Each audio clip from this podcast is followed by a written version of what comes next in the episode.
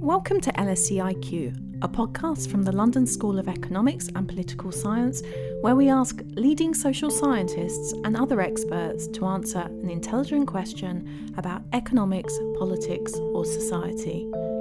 In 1832, Mary Smith presented the first women's suffrage petition to Parliament. 86 years later, after a long and often violent campaign, the Representation of the People Act granted some women the vote. Although today the suffragettes are generally seen to have won their fight, the journey was far from smooth. Splits occurred over what tactics to use, and there was disagreement within the movement over who they represented.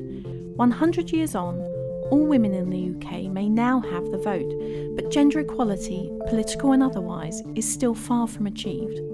As the suffragette story reveals, identifying an issue is the easy part.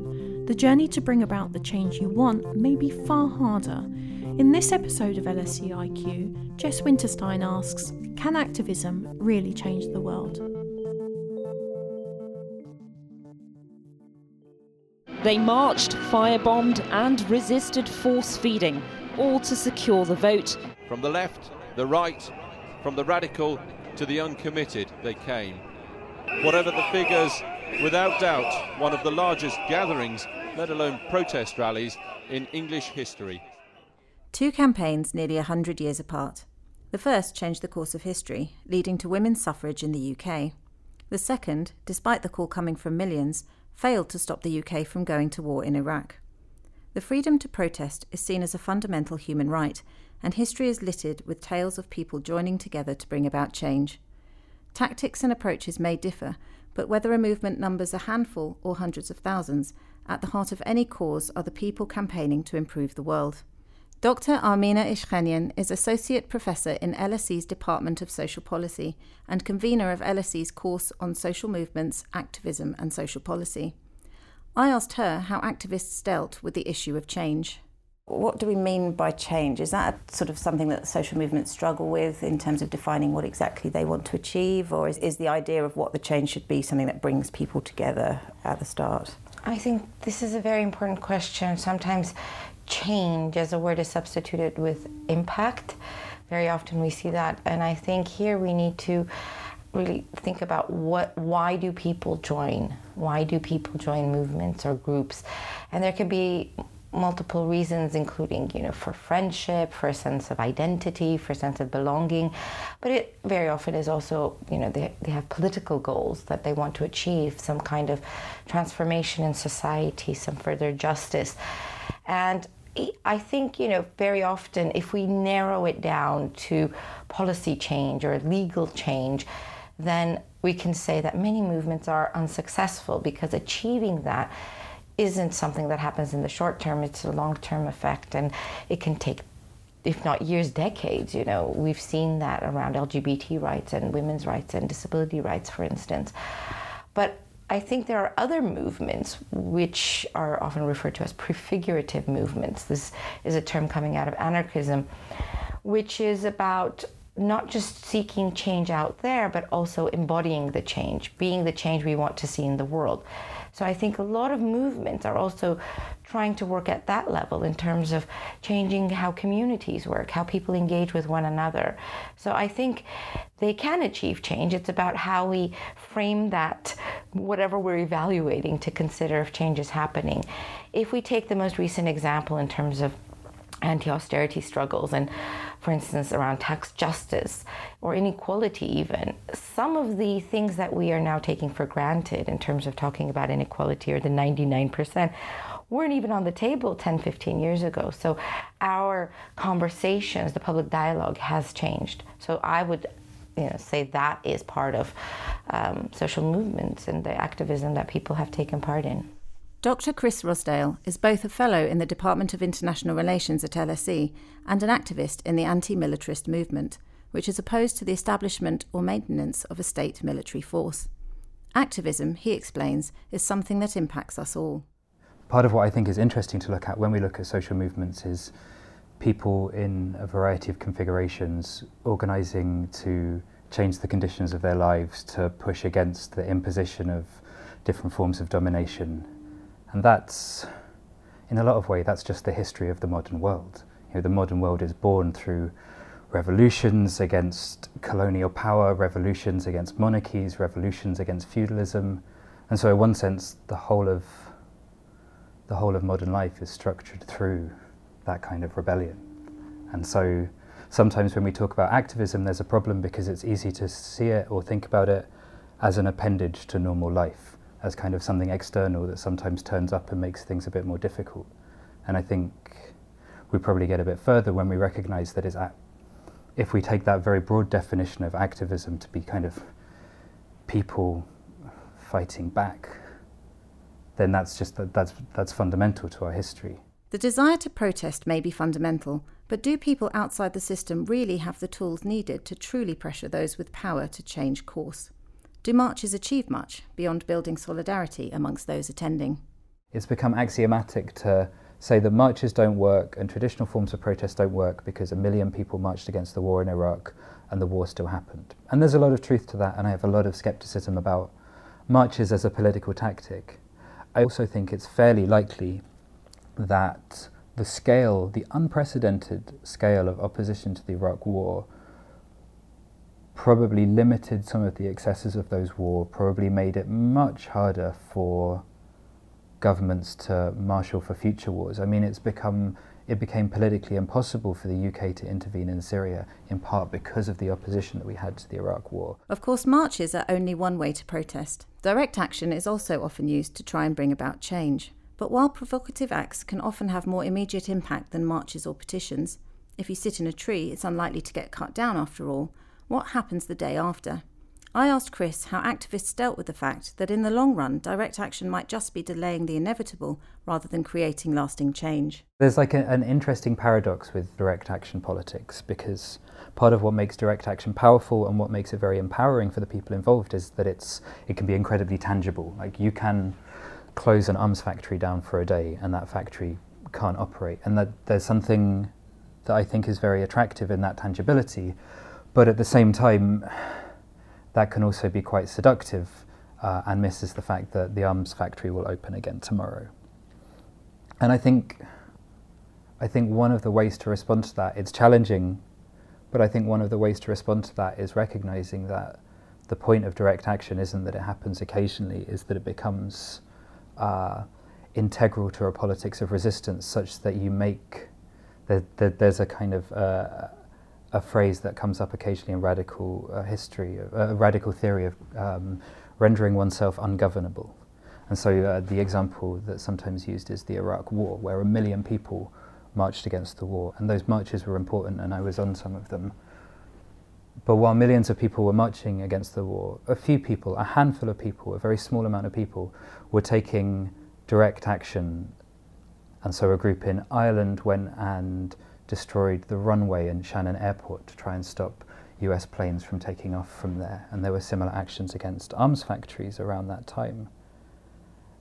And I think if 1% of the people who had marched in London had gone and done similar things, the government couldn't have taken part in that war. You know, it doesn't take that many people to engage in that kind of action for those policies to become impossible. How do organisations and sort of activists govern themselves in terms of doing something that will create an actual impact like that, but without alienating people who might be on their side? I mean, it's a question that all social movements, again, have a kind of ongoing internal conversation about what's acceptable and what limits should we set on what's acceptable. Um, and often what breaks social movements up is disagreements around uh, what's acceptable. I think most anti-war movements have a relatively settled understanding that protests should be non-violent.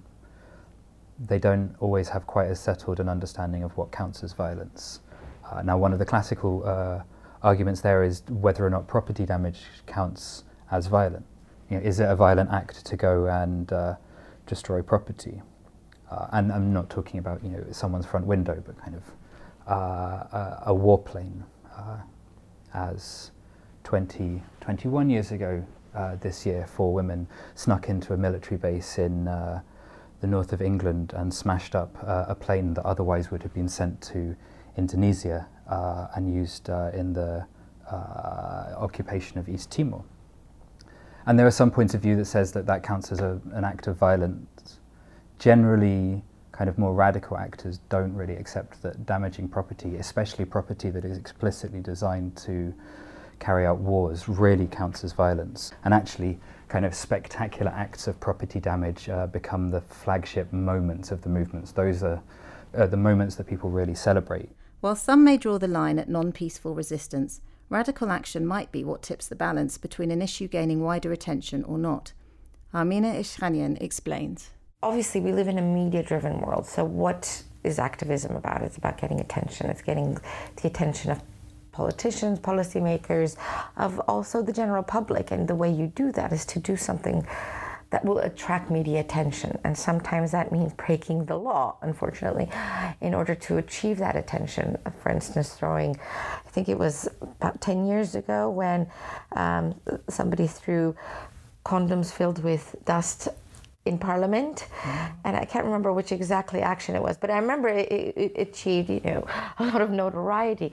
Or Greenpeace activists scaling tall buildings. These kinds of actions are not within the law, but they attract attention, and then that attention opens conversations and perhaps puts things on the agenda that wouldn't have been there.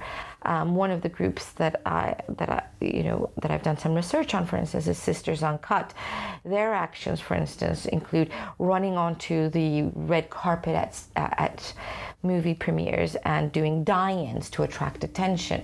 Now that's not exactly breaking the law, but it is about attracting attention. But where do you take that?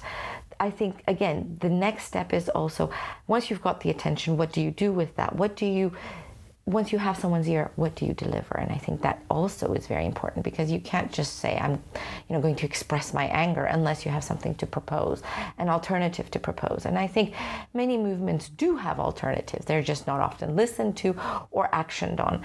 And so I think this is a continual process of give and take. Now, some actions can be perceived as counterproductive. One never really knows how it's going to be perceived. But I think, again, um, these tactics of drawing attention through spectacle, through performative actions, or through naming and shaming have been used very successfully um, in order to get someone to do something. Because again here it's about leverage about what do you have apart from your moral anger from your indignity? So i think that is something that groups in terms of repertoires of action and strategies need to take very seriously. However a campaign is fought when its calls for change go unheeded, should campaigners move on to other causes? I spoke to Dr. Ayça Çubukçu, Associate Professor in Human Rights in LSE's Department of Sociology, about her new book, For the Love of Humanity, which looks at the World Tribunal on Iraq set up shortly after the 2003 protests failed to stop leaders from going to war. My book is based on the ethnographic work I did with the World Tribunal, which was constituted by a global network of activists around the world, which came together uh, right after the war in Iraq began. And their aim was to constitute a public civil society tribunal to put the United States, United Kingdom, and their allied forces on trial for war crimes. How did you become involved? Uh, I became involved uh, in Istanbul actually. Uh, I'm from Turkey and I was doing my PhD at Columbia University at the time in New York City. And I, I had a radio show in Istanbul, and my co host uh, told me about the project and asked me to get involved as an activist. She knew I was living in New York City, and the idea of the tribunal was that it would happen all around the world in different cities in a networked form and culminate with a final event in Istanbul. So she said, would you be interested when you go back to New York in building the New York City leg of the tribunal? That's how I got involved. Has there been tribunals like this before? Yes, uh, there have been many. Uh, in living memory, uh, we can think about the Russell Tribunal on Vietnam, which happened in 1967. It was headed by Bertrand Russell and Jean Paul Sartre. And Simone de Beauvoir, James Baldwin, all the figures, important figures of the 60s were involved in putting the United States on trial. uh, for war crimes in Vietnam. There's the Permanent People's Tribunal, uh, which is run out of Rome, and there's been a Russell Tribunal on Palestine, and there have been uh, tribunals on migrant rights in Europe and uh, private corporations. The examples are numerous. So it's quite a, an established way of. It's an established tradition. What's different about the World Tribunal on Iraq was that it was organized through a global network and it was organized in such a way that there were no leaders, there was no central leadership. Rather, it was a horizontal network of individuals and groups working together towards a common aim. The immense challenge of bringing together activists from around the world is brought home by Ayça's description of the tribunal as a translingual, transgenerational, transcontinental, and transformative story.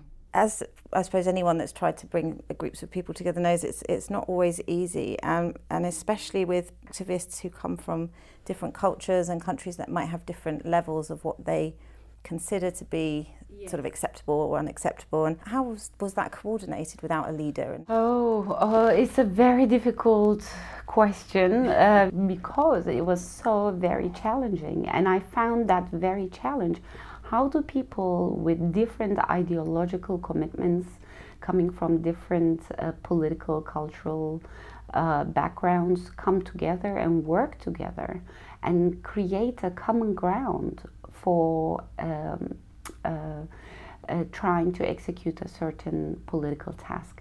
It was very challenging. The, I have a whole chapter on the founding meeting of the World Tribunal on Iraq, where these ideological and political differences in relation to international law, in how people understood the reasons and consequences of the war in Iraq, were negotiated, and they came to the table with very different ideas about what a global civil society tribunal could look like and what language it could speak, what kinds of actions it could take, how it would relate to international law and dominant discourses, etc.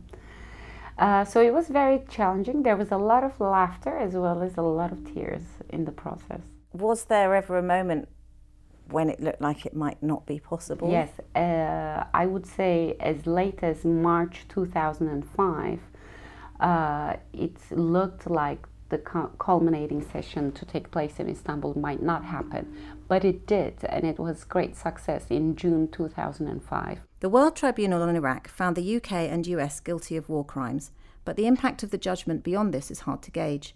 I asked Ayça what lessons could be learnt from the endeavour. Well, the question of impact um, is very difficult in activist work, I think. Often you don't see the results of your activism until years later.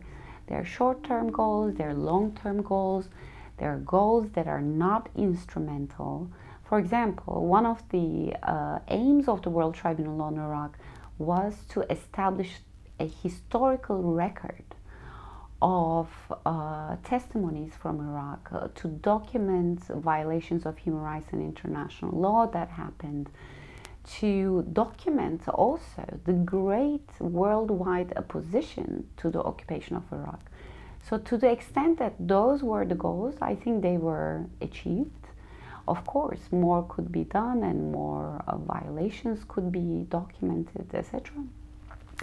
But uh, one of the goals was also to critique global governance institutions and institutions of international cooperation for failing to prevent the war in Iraq and uh, to condemn them for allowing the British and American governments to occupy a sovereign country. Um, so has that con- condemnation have had any effect? It's hard to measure, but we're talking about it right now. When it comes to campaigning, one of the great positives is that anyone who believes deeply in a cause can get involved. While some do so as individuals, others make the move into full time activism. Professional organisations can, of course, do great good, but there are some who express concern that by becoming part of the system, professional activists may be watering down their ability to effect the change they want. I asked Armine Ishkanian if professional activists were necessary to create meaningful change. I think here the question is what is the benefit of professionalization? What are the drawbacks? Because in terms of professionalization, what you get is knowledge, you get expertise, you get people who have networks and contacts, which are very, very useful in terms of advocacy, lobbying, or you know, bringing people to the table to listen and to dialogue. But at the same time, what that can lead to is perhaps a disconnect with what we would call the grassroots, the, the local communities, the constituencies, who may not necessarily embrace that language or work in that um, way. And so there needs to be more dialogue, which I would say there isn't as much of because we are working in different worlds and in different means. But from again past looking over the past in terms of successful campaigns where success has been achieved is having people both inside at the table talking, but also those who are campaigning outside who take that more radical position and are pushing that. But again, examples from the past, for instance, the HIV campaign in the United States, eventually what happened was that the most radical voices lost out. Their demands were not actioned. Their demands in terms of looking at HIV not simply as, you know, here's some pharmaceutical drugs to help alleviate the issue, but thinking more radically about how healthcare um, is, is delivered, how identities are appreciated and, and recognized, was kind of lost out. And so I think there is this nuance and it is a cycle because you know many groups that may start out that do start out as very grassroots very radical over time can professionalize and institutionalize so we see again and again over a period of time new generation of activists emerging to question those who have become in their eyes too disconnected from what really matters. And also, once you professionalize, you have an organization. An organization needs an office, it needs overhead costs, you need to pay people salaries, you know, and uh, uh, uh, I'm not even mentioning here the project costs. So, how do you obtain those funds and how do you maintain funding? That, that's, that's difficult. And so, sometimes in order to receive funding, to keep funding, you can't be seen as very radical you can't be seen as entirely revolutionary. So, funders, especially state funders, but also international donors and many philanthropic foundations will go for the safe choices. They won't fund the radical activists. So, I think this is something that also reproduces a particular type of organizational activism. Chris Rossdale's forthcoming book raises questions over the Arms Trade Treaty which was adopted by the UN General Assembly in 2013 after 20 years of campaigning by Amnesty International and partner NGOs. I asked him for his view on professional activism. There are very different opinions on this. Um, my own is more sceptical, but maybe I'll begin by kind of giving some space to kind of, to the more optimistic uh, side, which works on the assumption that you know if we think about large activist organizations like Amnesty International, perhaps Human Rights Watch, and others, there's the idea that they can kind of help to marshal thousands of activists, tens of thousands of activists, that they have a certain amount of legitimacy that helps them speak to governments around the world, um, that they can kind of trade on some of the radicalism of, of, uh, of movements while being the kind of reasonable poly, uh, policy-centered alternative that kind of actually pushes changes through.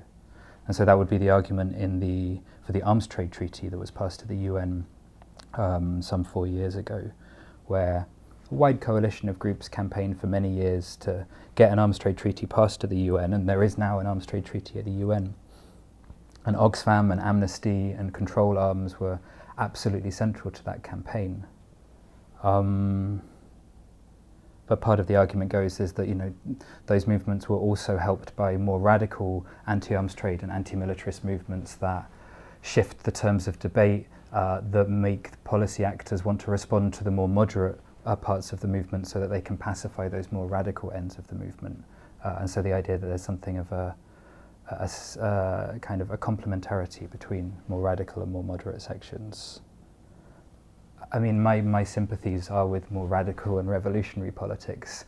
And so I guess my argument against is precisely the same that those more moderate NGOs sap a lot of the more radical energy from campaigns and package it into reasonable policy solutions that in the end don't change that much. I mean, I don't think that the arms trade treaty stops a single weapon from being sold. It doesn't stop Britain selling arms to Saudi Arabia. And if it can't stop that, then it's, it's not going to stop mm. any arms transfers. And so my, my fear with those more professionalized movements is that they take a lot of the legitimacy from campaigns, but they end up packaging it into policy wins that don't substantively change the conditions in which we live, but do take a lot of the energy that could be used towards that aim. Whatever the view, there is no question that a message coming from an established organisation will have an easier time reaching a wider audience than calls from grassroots groups or individuals. I asked Ayça Çubukçu how the World Tribunal in Iraq approached the issue of legitimacy. Well, at the founding meeting, when the initiative was named and its tasks identified, a central question that occupied the, the activists around the table was where do we get our authority from? What's the ground of our legitimacy to constitute such a tribunal? So we had three days of debate uh, about this. Uh, I think one of the, uh, and there was passionate disagreements. some people wanted to uh, say this is on behalf of world society. We can take it upon ourselves as world citizens to say this is what should be done. Some people said, well, international law has been violated. If the official institutions of international law will not follow up on their own violation, then it's up to the peoples and citizens of the world to do it. Others said you know, we are the anti war movement, we were against this war, and the victors of this war will do everything in their power to make the people of the world forget about the consequences of the war. So it's our task, they said, some, some of the activists said, as people with conscience to say um, we have to create a counter record, a counter history of this war so that the crimes are never forgotten. And there were others who didn't want to speak a legalistic language. Um, they didn't want to justify themselves in terms of uh, international law or, or uh, other legal ideas, but basically said this is our politics. And um, the difficulty, of course, was you can find your own legitimacy as an activist to act in the world while while when you make a declaration to the world you have to often come up with justifications of why you're doing what you're doing.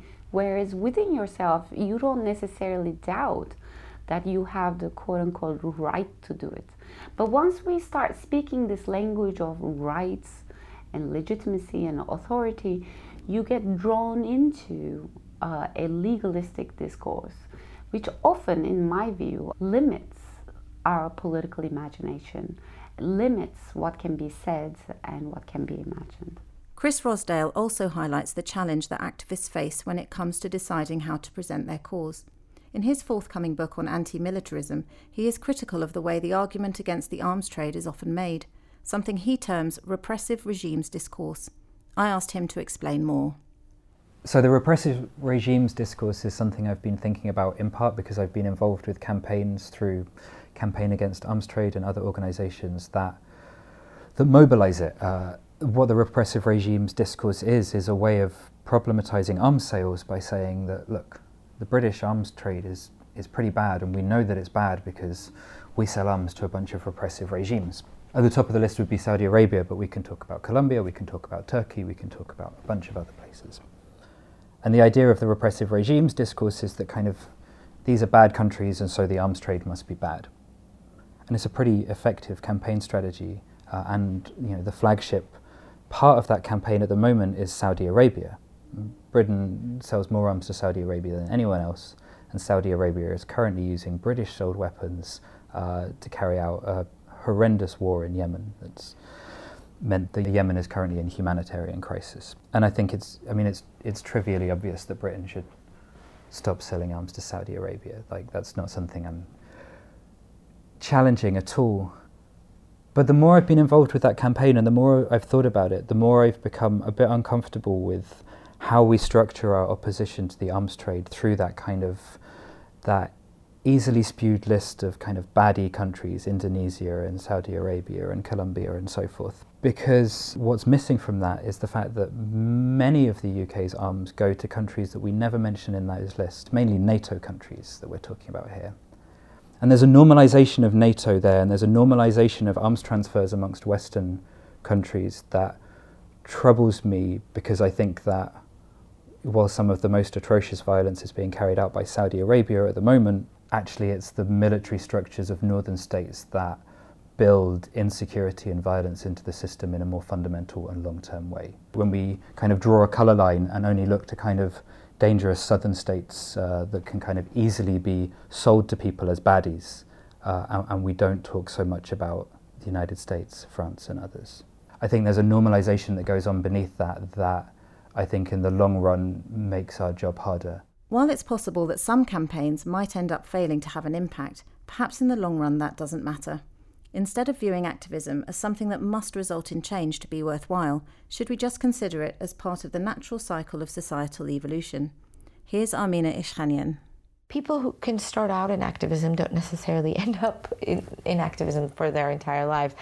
They might fall out of it, you know, sometimes saying this isn't for me after all. I'll just get a job and do whatever. Going into maybe professionalized voluntary sector work. Others and this is something that part of um, the group of people that we interviewed six, seven years ago, what we're seeing is that they're moving into politics in some instances. So, moving away from the street level direct action towards, you know, taking part in, you know, political parties, running for office, and trying to affect change there. And I think that's something that's becoming more recognized as a trajectory that needs to happen. That if we are to achieve real changes, you need to go into government, you need to go into parliament and have your say there. Now, there is the danger that once you go down that path, you will lose. You know, you will have to give up, abandon some of the more radical positions that you may have held as an activist. Um, but for some, at least, some of the people that I remain in touch with who've taken that trajectory, they say perhaps it will allow us to achieve more influence than we had previously in terms of being activists. Of course, once you're in power, anything can change. And we're seeing that in South Africa, for instance. You know, once the ANC came to power, the people who went into government eventually, you know, went in a particular direction. And now, you know, we're seeing second generation activism in places like South Africa, in places like Georgia, which had, which had a revolution, you know, 15 years ago. So I think, yes, it is a cycle and it is constant. It is a dynamic process. It's not, you know, that's it. You've, you've reached the top of the mountain and that's it. Everything is perfect. No. It seems the challenges for those outside the power system to bring about the change they want are many. Campaigners must grapple with ethical and moral issues over how to present their cause and risk spending their time campaigning for a change that may never seem to come. Is it worth it? Can activism really change the world? Ayça Çubukçu. Yes, of course. Uh, one can even say it's the only thing that has ever changed the world. Uh, but with the caveat that it can change the world for the better and the worse. Uh, so, not all activism is obviously liberal or left wing. There's right wing activism, and I speak as a leftist academic, if I may. Uh, so activism as such doesn't have a certain political orientation content but uh, I do believe it can change the world and it will continue to do so. Chris Rossdale. When you ask the original question, can activism change the world? I sort of stopped and then I had one of the many identity crises that I have around this stuff. And I don't know, but I feel relatively confident that it's the only thing that could that that people organising uh, uh, and resisting these forms of domination and violence, and people coming together to kind of build alternatives in whatever way they can. That's the only way things will change. I think for me, the way to avoid despair is to move away from that idea that it's only worth it when you've won and to get away from that sense that there's a great victory in the sky to which we work because there might be, but my instinct isn't that that's not how human community works. And so instead, it's to realize that, uh, oh my goodness, I'm going to say it's, it's the journey, not the destination. Partly in the sense that organising and resistance can be poetic and powerful and exciting and and that it's worth it on its own terms.